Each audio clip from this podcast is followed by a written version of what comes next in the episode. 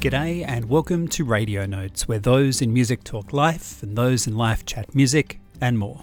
I'm John Murch. Let's hear from our feature guest. Follow up to an album called Spit Into Somebody's Mouth comes an EP called Foul Water by artist Yi-Lynn. While the EP launches on the 19th of August 2022 at the Gasometer, the release started to be put together post the 2017 Australian plebiscite on same sex marriage. Yi-Lynn joined John to talk about the themes of the record, including the effects of the public vote on the new music. Yi-Lynn, welcome to Radio Notes. Thanks so much for having me. What was happening in your life in 2017? 2017 was an interesting year for me. I was um, I was at the time um, living with my partner, Elise, who um, I've now been with for about 10 years. I was working uh, my guts out at my day job. I was I had a really full on day job, um, working in uh, in public health, and um, and that was sort of I was there maybe you know nine ten hours a day, most days a week, and at that time, I think in 2017, I was in the process of recording um, some of the songs that would go on to be in spit into somebody's mouth. So, yeah, I, I was I was sort of burning the candle at both ends a little bit. Did you feel that this EP had to be exclusively about that period of time where the album may have lent into other areas? This EP, Foul Water, was very much the focused on 2017? Yeah, I, I do think so. So I started writing the songs for the EP probably in late 2017 through 2018. And in that time, I took some time off and I found myself and I and my brain was kind of blank as to I had just been kind of totally exhausted by recording the first LP and I took some time off from work and everything. And my mind was just kind of totally blank and it was a bit of a vacuum for the first time in my life whereas the first lp i felt like i was really kind of experimenting and seeing oh what happens if i follow down this path and think about family or what happens if i think about past relationships and so on and so forth there was a bit of a vacuum in my mind when i was writing in 2017 and 2018 and the only thing that kind of filled in that vacuum was this sort of indignance and anger and resentment. I don't say that in a way that it was, you know, consuming me and I became like a, a bitter husk of a person or anything like that.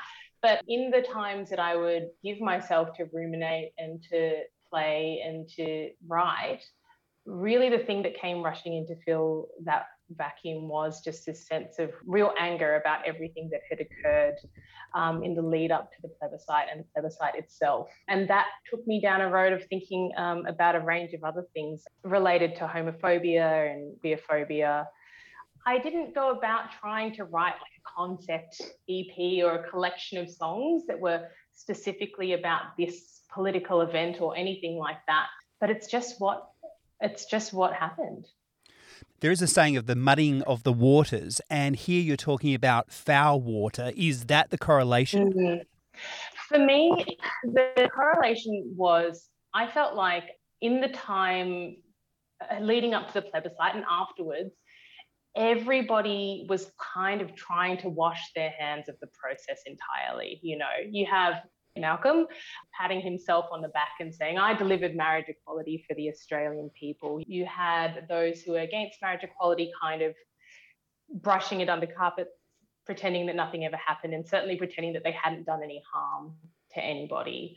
And we sort of entered into this time where it felt like Australia at large wanted to declare themselves kind of post homophobia. Now, same sex marriage has happened. We're all good as you were. We'll start incorporating you into the ads for our major uh, corporate institutions and, and we'll all be good, right? And it felt really like people were trying to, to wash their hands of the whole process. But as far as I'm concerned, like there is no washing your hands of the process. Certainly, there has been no kind of like clean water to to there's no baptismal font available for um, to wash away that kind of thing and the impact that it had on people. So I thought about foul water to me is about like this sort of poisoning of the well, as it were more than the fact that people in their arguments of the debate that it had to go Mm. through particular process or we can't do it at this stage because we're going to do this. And this is what happened for our overseas listeners. Put the Australian public through a months of judgment about those that they worked alongside. And for those they worked alongside, in your case, it sounds like 50 hour weeks, needing to explain, if you wish to, explain who you were and why it was important for you. And that's that element of activism, which we'll get to a little later as well. Mm. Certainly, um, that that reliance on process was really interesting to me. I mean, marriage in and of itself is kind of it's an institution that's about process, right? It's like it's putting a framework on top of a relationship between two people, and so it sort of rendered everybody into these strange kind of political agents where you know you had the politicians who are fixated on process as an excuse for not implementing something which is sort of um, which was ethically robust saying oh no it's about process it's about process backing away. And likewise kind of you had individual people. I mean i i certainly found that people in the queer communities that i'm in and that i'm part of felt like they had to kind of yeah like you said they had to explain themselves and they had to kind of fit themselves to this rubric of marriage and acceptability and respectability in a really interesting and weird way. During same-sex marriage and um, the plebiscite and and afterwards, people ask me all the time, you know, are you are you and your partner going to get married? Are you and your partner going to get married? You know, and you you can now, you know, like we've handed you this gift on a silver platter, and my partner is stridently anti-marriage has no interest in it, thinks that it's kind of one of the most appalling things that you can do to yourself and to each other. And why would you do that to someone you love? Ask them to marry you. My God, is there anything worse? And it's interesting. And, and you know, at that time I found I found myself kind of the people around me who had that kind of view really censoring themselves because they felt like they had to fit into a certain mold of respectability to get this across the line. Yi-Lynn, were you an activist before the plebiscite, or did this activate the activist in you? I think it kind of actually exhausted the activist out of me more than anything else. So I look, I wouldn't I wouldn't call myself a strident activist or anything like that. I'm I was very involved in community radio in 3CR here in Melbourne, which is probably the most politically active of all of our community radio stations, has a very kind of leftist progressive bent to it. And that's been a really sort of fertile ground for me socially and politically and um, and creatively as well. And so I certainly was uh, involved in kind of, I guess, probably the more radical queer elements of activism and certainly involved particularly in, in kind of the radical queer uh, circles of people of colour in my city. And I have been sort of uh, professionally involved in activism as well. Yeah, but but I, I will say that seeing so much of my community sort of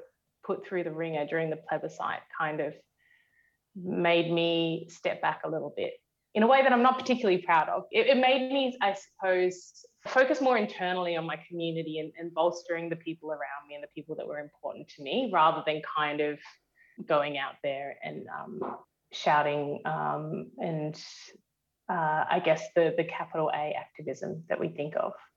Quite a slog, the plebiscite, getting the nation behind to actually have a view on one topic where I'm sensing some of those other areas of activism you had, you could be proactive in, but in a more, not minor, but a more targeted way.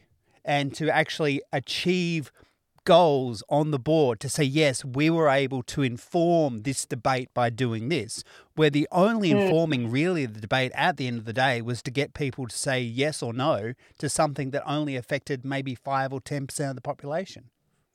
Yeah, that's right. It's interesting, isn't it? It's sort of, it became the kind of behemoth that took over the scene entirely.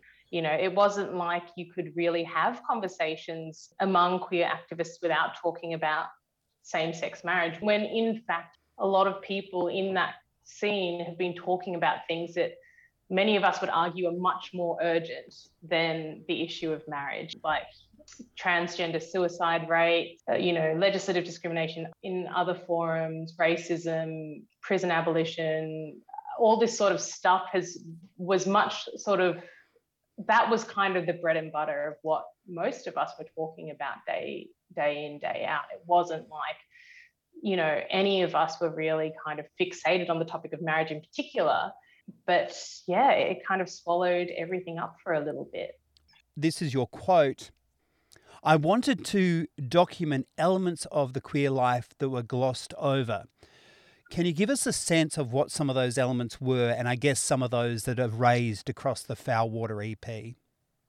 Part of it, um, I mean, certainly there was an element of wanting to write a queer kind of revenge fantasy. You know, I was thinking at the time, I think around that time, maybe a, few years prior, I had seen Get Out by Jordan Peele, the fantastic horror movie, which is really incredible. And I thought to myself, and you know, explores a lot of issues around around race and about around sort of anti-black racism in the US in particular. And I was thinking to myself, you know, we have kind of God knows we've got like queer tragedies all over the place. You can't watch a queer movie without somebody committing suicide or getting murdered or, you know, any of that sort of thing or dying from AIDS or HIV. And we have kind of like uh, the queer comedies and, and the, the sort of um, the token comedic gay characters. But like, we, where's that? Where's our horror movie? Where's our revenge fantasy? Where is our kind of like picking up the knife and going out, you know, and tearing off. And, and, so I really wanted to write some songs from that perspective. And and there's one song in particular, "Cut It Loose," which is the narrator of the song is telling um, is telling the listener like you're never going to be acceptable. You're never going to please them, no matter what you do. This feeling that you have is never going to go away. So why not burn the town down? Why not, you know, like wage a war against the straight community and against all of the forces. Stop trying to please them. So there was certainly that element of it. Cast, which is the last song on the EP and which is one of my favorite songs in the EP. It's really about queer desire. It's about kind of the one of the things about the same sex marriage plebiscite that was so interesting to me was that it was completely devoid of any sex. You know, it was like queer people, all they want to do is go down the aisle together, uh, kiss each other chastely in front of their loved ones, and then hold hands, and then um, bid each other goodnight with a firm handshake. And then that's it. End scene. Won't you let them have that?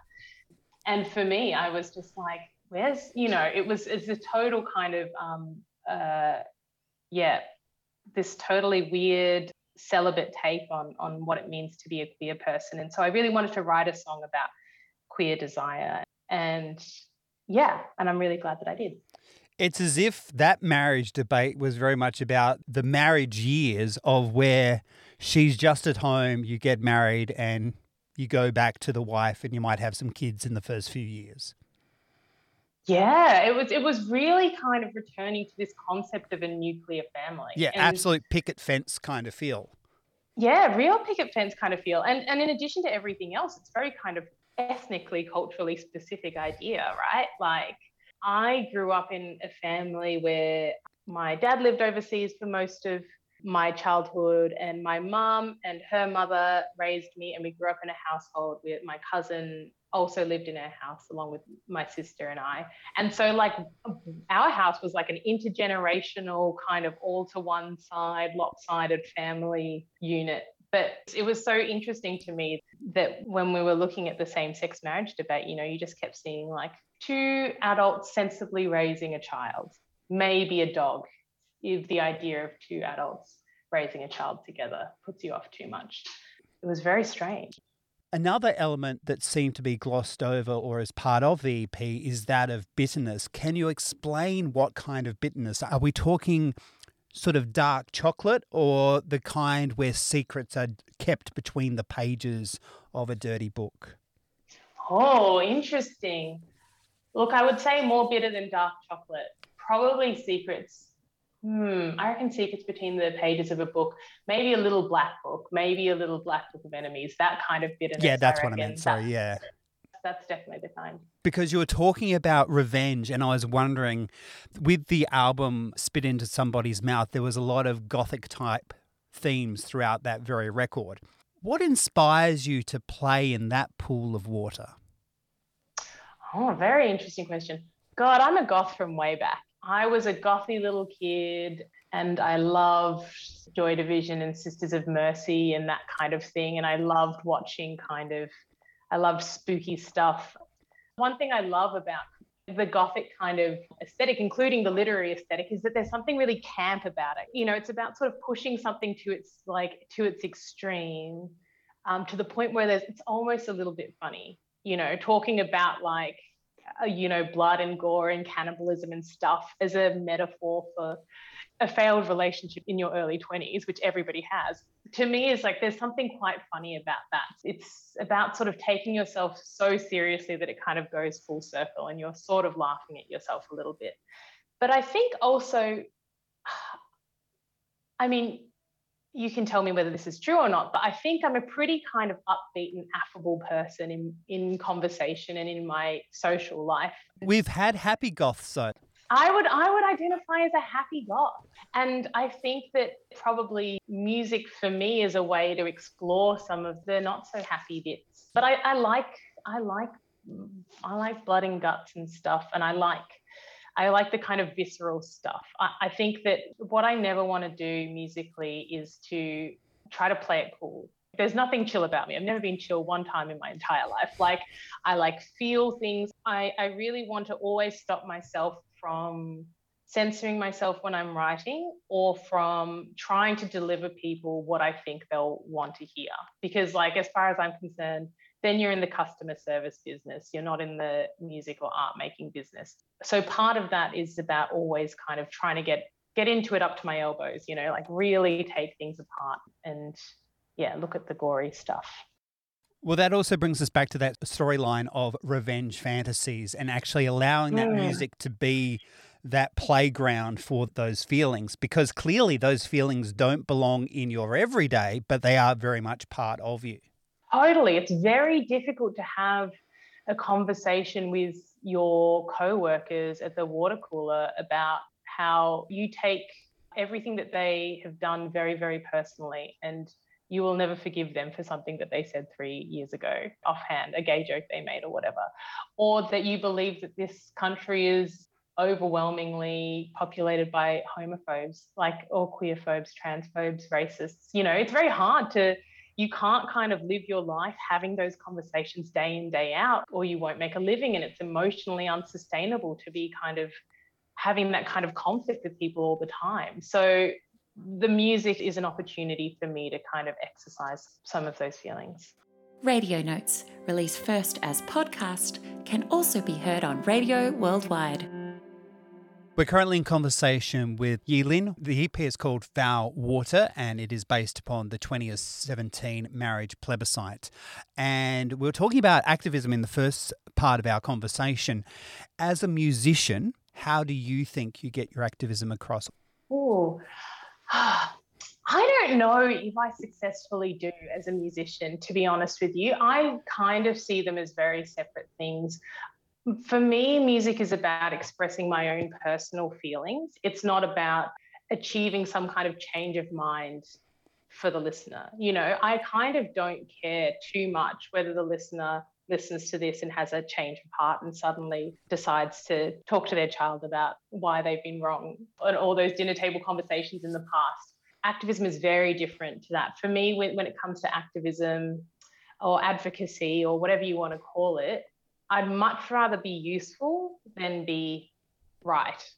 I am very, very willing to kind of do whatever it takes in a conversation in that setting to convince somebody of what I think is the more the, the ethically strong standpoint. I can be a little sycophantic. I can be a little, I can concede certain points that I don't really believe. I can do whatever it takes to get that person across the line. I feel very willing to do that. I feel, I mean, you know, to a point. I'm not mm-hmm. going to compromise all of my ethics and say, like, oh, actually, you're right. Like racism is totally acceptable. Now, what do you think about drug law reform? You know, I'm not saying that, but certainly I'd like I said, I'd much rather be useful than I'd rather be right. But with music, that's sort of an opportunity for me to say, this is what I would really be saying. This is the closest expression to my own position that I can give somebody without kind of the end goal of, of bringing about political change. Because that's what I was wondering whether or not you can be more honest through the music because it's, hey, it's what I say, where the activism is more of a collective idea of what something is about.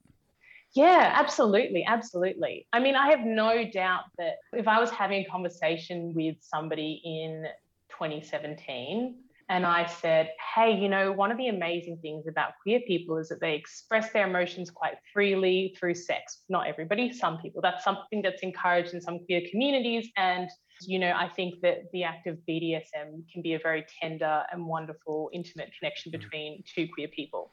It's not something that I'm going to say to somebody in that time, but it is something that I can say through my music. And I, it's something that I can write about and feel like that's a very true expression of my beliefs and um, of my truth, and I, I don't have to worry about the political consequences. Which means music is a safer space than that of on the street or at a political level.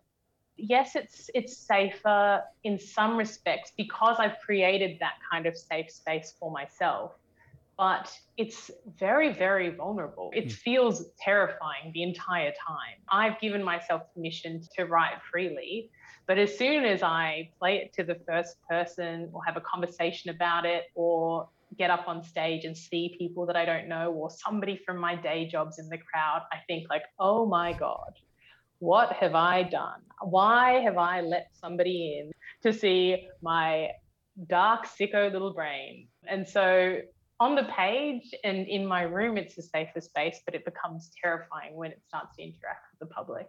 The answer will be soon, Yi-Lynn. They paid for it. They paid to know. And you'll be doing such a thing on August the 19th at the Gasometer. How are you feeling right now about that very thing that we've just spoken about? I'm feeling more okay than I thought I would be. You know, I was really, really terrified when the first LP, Spit Into Somebody's Mouth, came out. That was really my first kind of foray into recorded music. And it was completely solo. I mean, I produced with my wonderful producer and mentor, Neil Kelly, and, and he certainly creates like a really lovely space to work with. But in terms of performing it, it was just me on stage and you know, all of all of the parts, all other than the bass, all over that record are entirely just me on my own. This year I've started playing with a band, which has been really lovely. It's just been so nice. I really um, underestimated how nice it would be to have other people up on the stage with me who are just just as motivated as I am for something to go right. You know, that we're all on the same side, and it, that's just been the most amazing, lovely thing. And I think that that's made a huge difference. Let's talk about the recorded work and who's on that, who produced it. So it's a pretty tight kind of family affair. Um, there still weren't a huge number of players on it. I worked again with Neil, who taught me how to play guitar. Firstly, what's the story behind that? Was it a drunken Saturday night at some seedy dive bar or? How did it happen? No, something much, much less glamorous. Oh, no. A hundred times less glamorous than that. I looked him up on Google and I found him and I sent him an email. that was a, that's the story. Oh. I mean, so I grew up a classical musician, a, a flautist, and I had great aspirations of marching off to Austria and playing in orchestras or becoming a conductor or becoming an avant garde composer through my sort of childhood and teen years. And that plan kind of went awry in my teens. One nervous breakdown, and that kind of put an end to that. So after I finished high school, I kind of was like, I, I kind of spent a couple of years in the wilderness not playing any music at all and not really thinking of myself as a musician at all. And then I decided I'd really like to learn how to play the guitar because you can play them on your own and you don't need to you can just take a guitar wherever you need to take one and and I really liked that. And so I found Neil and he was relatively close to where I lived and I sent him an email and he replied saying what kind of thing do you want to do you want to learn and what kind of you know what kind of thing do you like? Do you want to play like folk and country? Like do you like Gillian Welch? And i love Gillian Welch. And so that was when i was like ding ding ding i'm definitely going to go pay this guy a visit. And yeah and that began kind of bog standard weekly guitar lessons for a great number of years. And it took him a really long time to convince me to start writing and an even longer time to convince me to start um, uh, performing. And he co owns a studio in Melbourne called Run Stop Sound, has a beautiful space. And he said, Why don't you come down and just see what it's like in the studio, play a few covers if that's what you want to do. Let's go from there. And I did. And it was a real thrill and it was really lovely. And I kept doing it. So Neil and I are kind of like joined at the hip musically. I say we have many, many, many disagreements, but we kind of share enough of a history together and he also has a background in classical guitar and in modern sort of contemporary capital C composition as well. Um, so we have enough of an overlap and enough of a shared history and a shared vocabulary that we can work really well together creatively. Yeah. Welch's songwriting, it has inspired your own songwriting in some way. Yeah, and Dave Rawlings as well. Mm. Um, yeah, I mean, firstly, I guess the most obvious connection is her kind of enthusiasm for gothic country, right? For the kind of morbid country tale of of a, a, woman who's attacked by a man and she slits his throat with a broken bottle and that kind of thing. She has that real reverence for the traditional and a way of really drawing out the kind of um, the dangerous in that. And that also comes through a lot in the music that they play, that Gillian and, and David Rawlings play together have this wonderful way.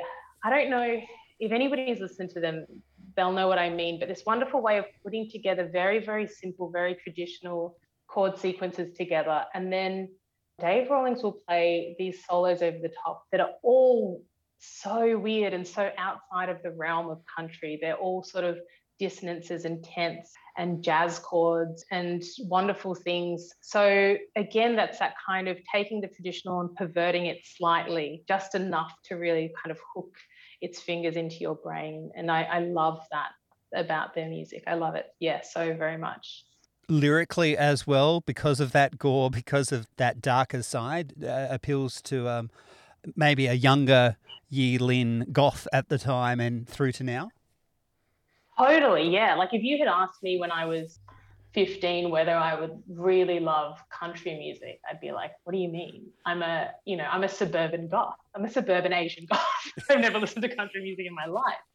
Um, but it is, you know, there's something, there's something really to it, that sort of exploration of dark stuff. And, you know, and, and I think that that a lot of country musicians will say, will be the first to admit that it does again kind of push into that territory of camp you know, there's something about country music that can push into the camp really, really easily. And sort of that fine line between something that's really dark and something that's really ridiculous is walked all the time by Gillian Welch. And I think that's really wonderful. Let's go back to the production team.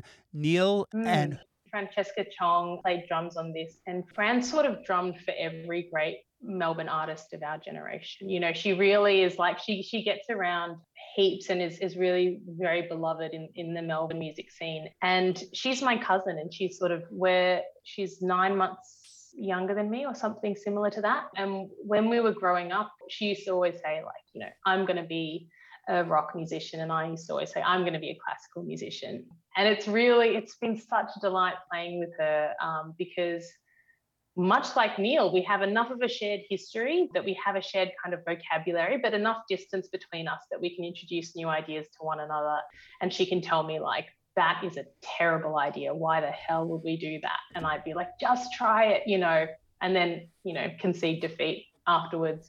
Um, so she played drums on that and just brought an incredible kind of energy to the record. Then we had um, Lauren Malavi, who plays clarinets on the record, which is a really special part of the sound of the EP mm. to me. And um, and she again was such a champion. You know, Neil and I spent a long time poring over various clarinet arrangements and stuff, and she knocked it out of the park. Such a special sound to me. And someone who was a flautist, you would have understood the importance of the clarinet and that symmetry that the two instruments, and in this case, your voice and the clarinet can have. Totally, totally right. Like they often say that, that the flute is the closest to the human voice, particularly the regular C flute that people play and the and the female voice or the kind of alto and soprano voice. And so clarinets are kind of a perfect marriage to that because they don't take up the same space that a flute might and that my voice does that they provide that kind of that warmth that really rich timbre to things um, and they just sound so good when they're slightly dissonant that kind of wonderful warm vibration that like reeded woodwinds have that you don't get with flutes is just brilliant and to me i'm always boggled that people choose strings over clarinet i'm like reeded woodwinds are right here they're so good and so many people you know if you want to fill out a space there's nothing better than a clarinet and a bass clarinet in particular as far as i'm concerned so yeah, I, am very passionate. It's a hill that I'll die on. That reeded woodwinds are very much um, they're slept on in music. Who else have we yeah. got on that lineup there? So we're up to clarinet. Everything else is me. Um, Neil played bass, but otherwise the guitars and the voices and keys, the little bits of keys here and there, that those are me. And so Neil did the sound engineering. Michael Hughes, who co-runs Run Stop Sound, did the mastering the loveliest person in the world to work with as well. Not that I understand a single thing about mastering, but he's very generous and lets me sit in the back on the couch and watch him do what he does. And yeah, it's always a great experience. It might seem trivial. What's your favorite tea? Hmm, not trivial at all. So, different tea for different occasion, I would say. In the studio, normally green of some description because if I need to sing, then like a black is like way too much for the voice, dries everything out. But I would say my standard black, what I've got in the mug next to me now, is um, Twinings English Breakfast. Can't stand Lipton. Twinings English Breakfast. Yorkshire tea, also very good for a black tea. But yeah, there's a different tea for every occasion. Black, or do you mind there is a little bit of milk in there? So I take it black, but I do do something which is a bit sicko, which is when Sugar? I want a milky tea. Almost. So I grew up. I grew up on on Malaysian teh, I guess you would call it, which is with condensed milk. So I do kind of like the sweetness. I okay. This is like really letting you into the. This is a deep dark thing of the process of how I mm-hmm. kind of wake myself up.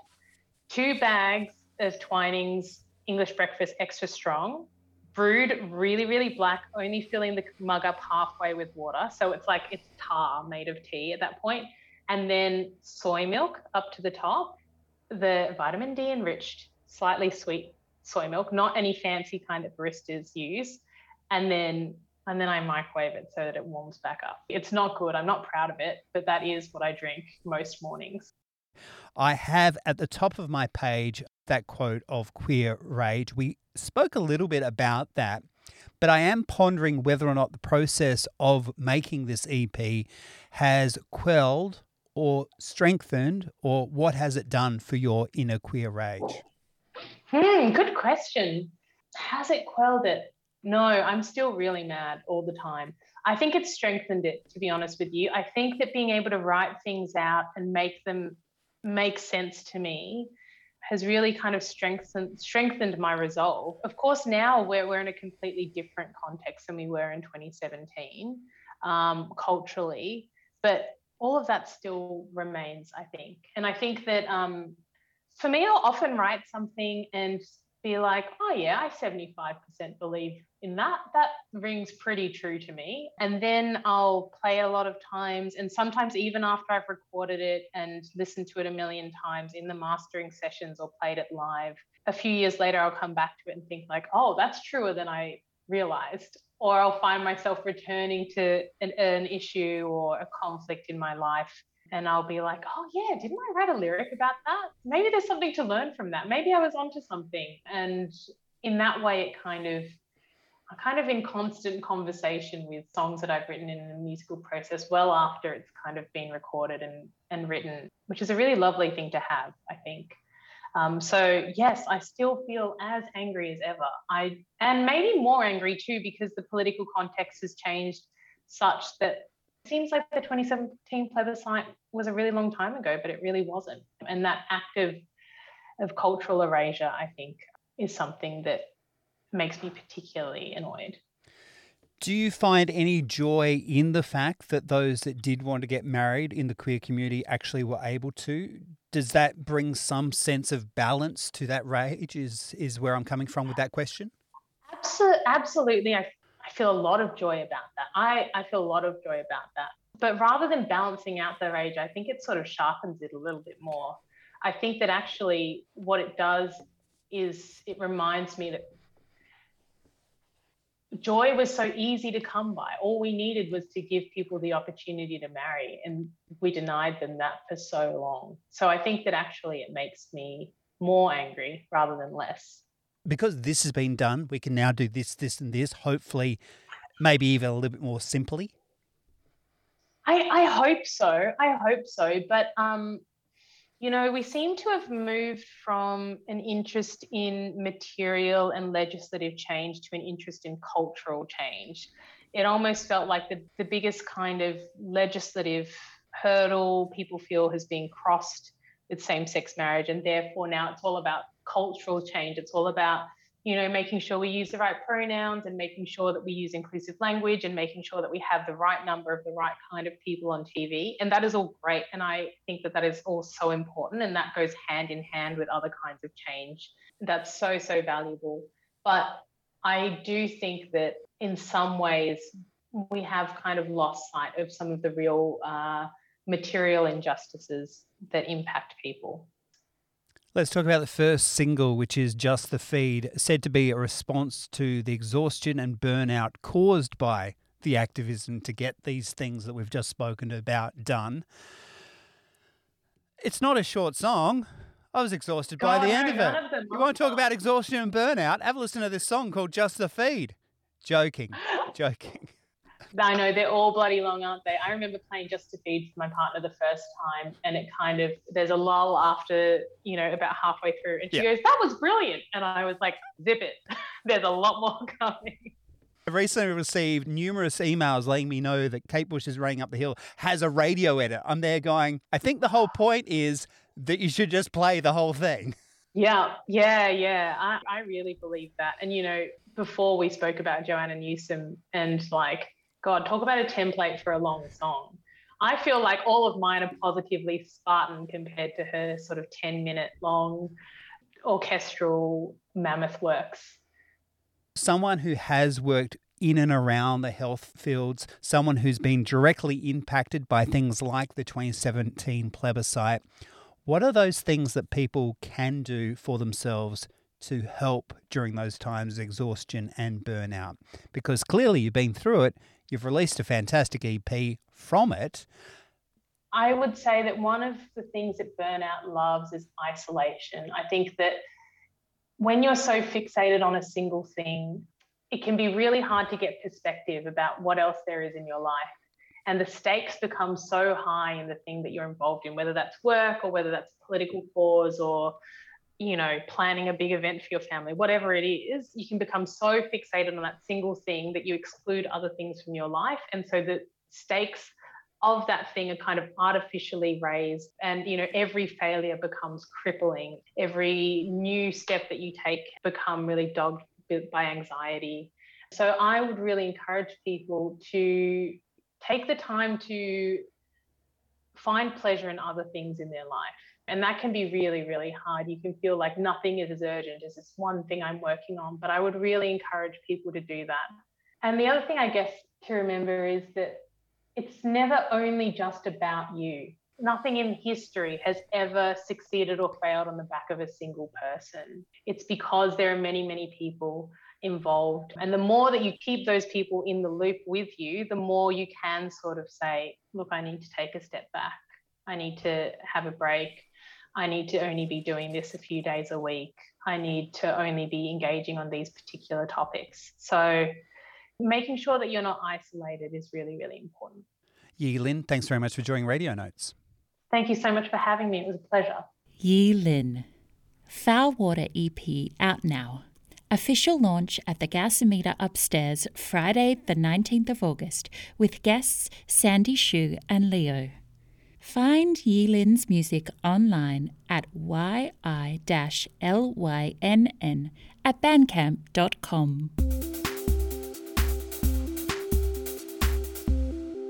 Next time, we catch up with broadcaster Melody Horrill. Here's her elevator pitch on her new book. The book is about my remarkable relationship with the solitary wild dolphin called Jock, who lived in Adelaide's Port River, and how that relationship really taught me a lot about myself and taught me to heal.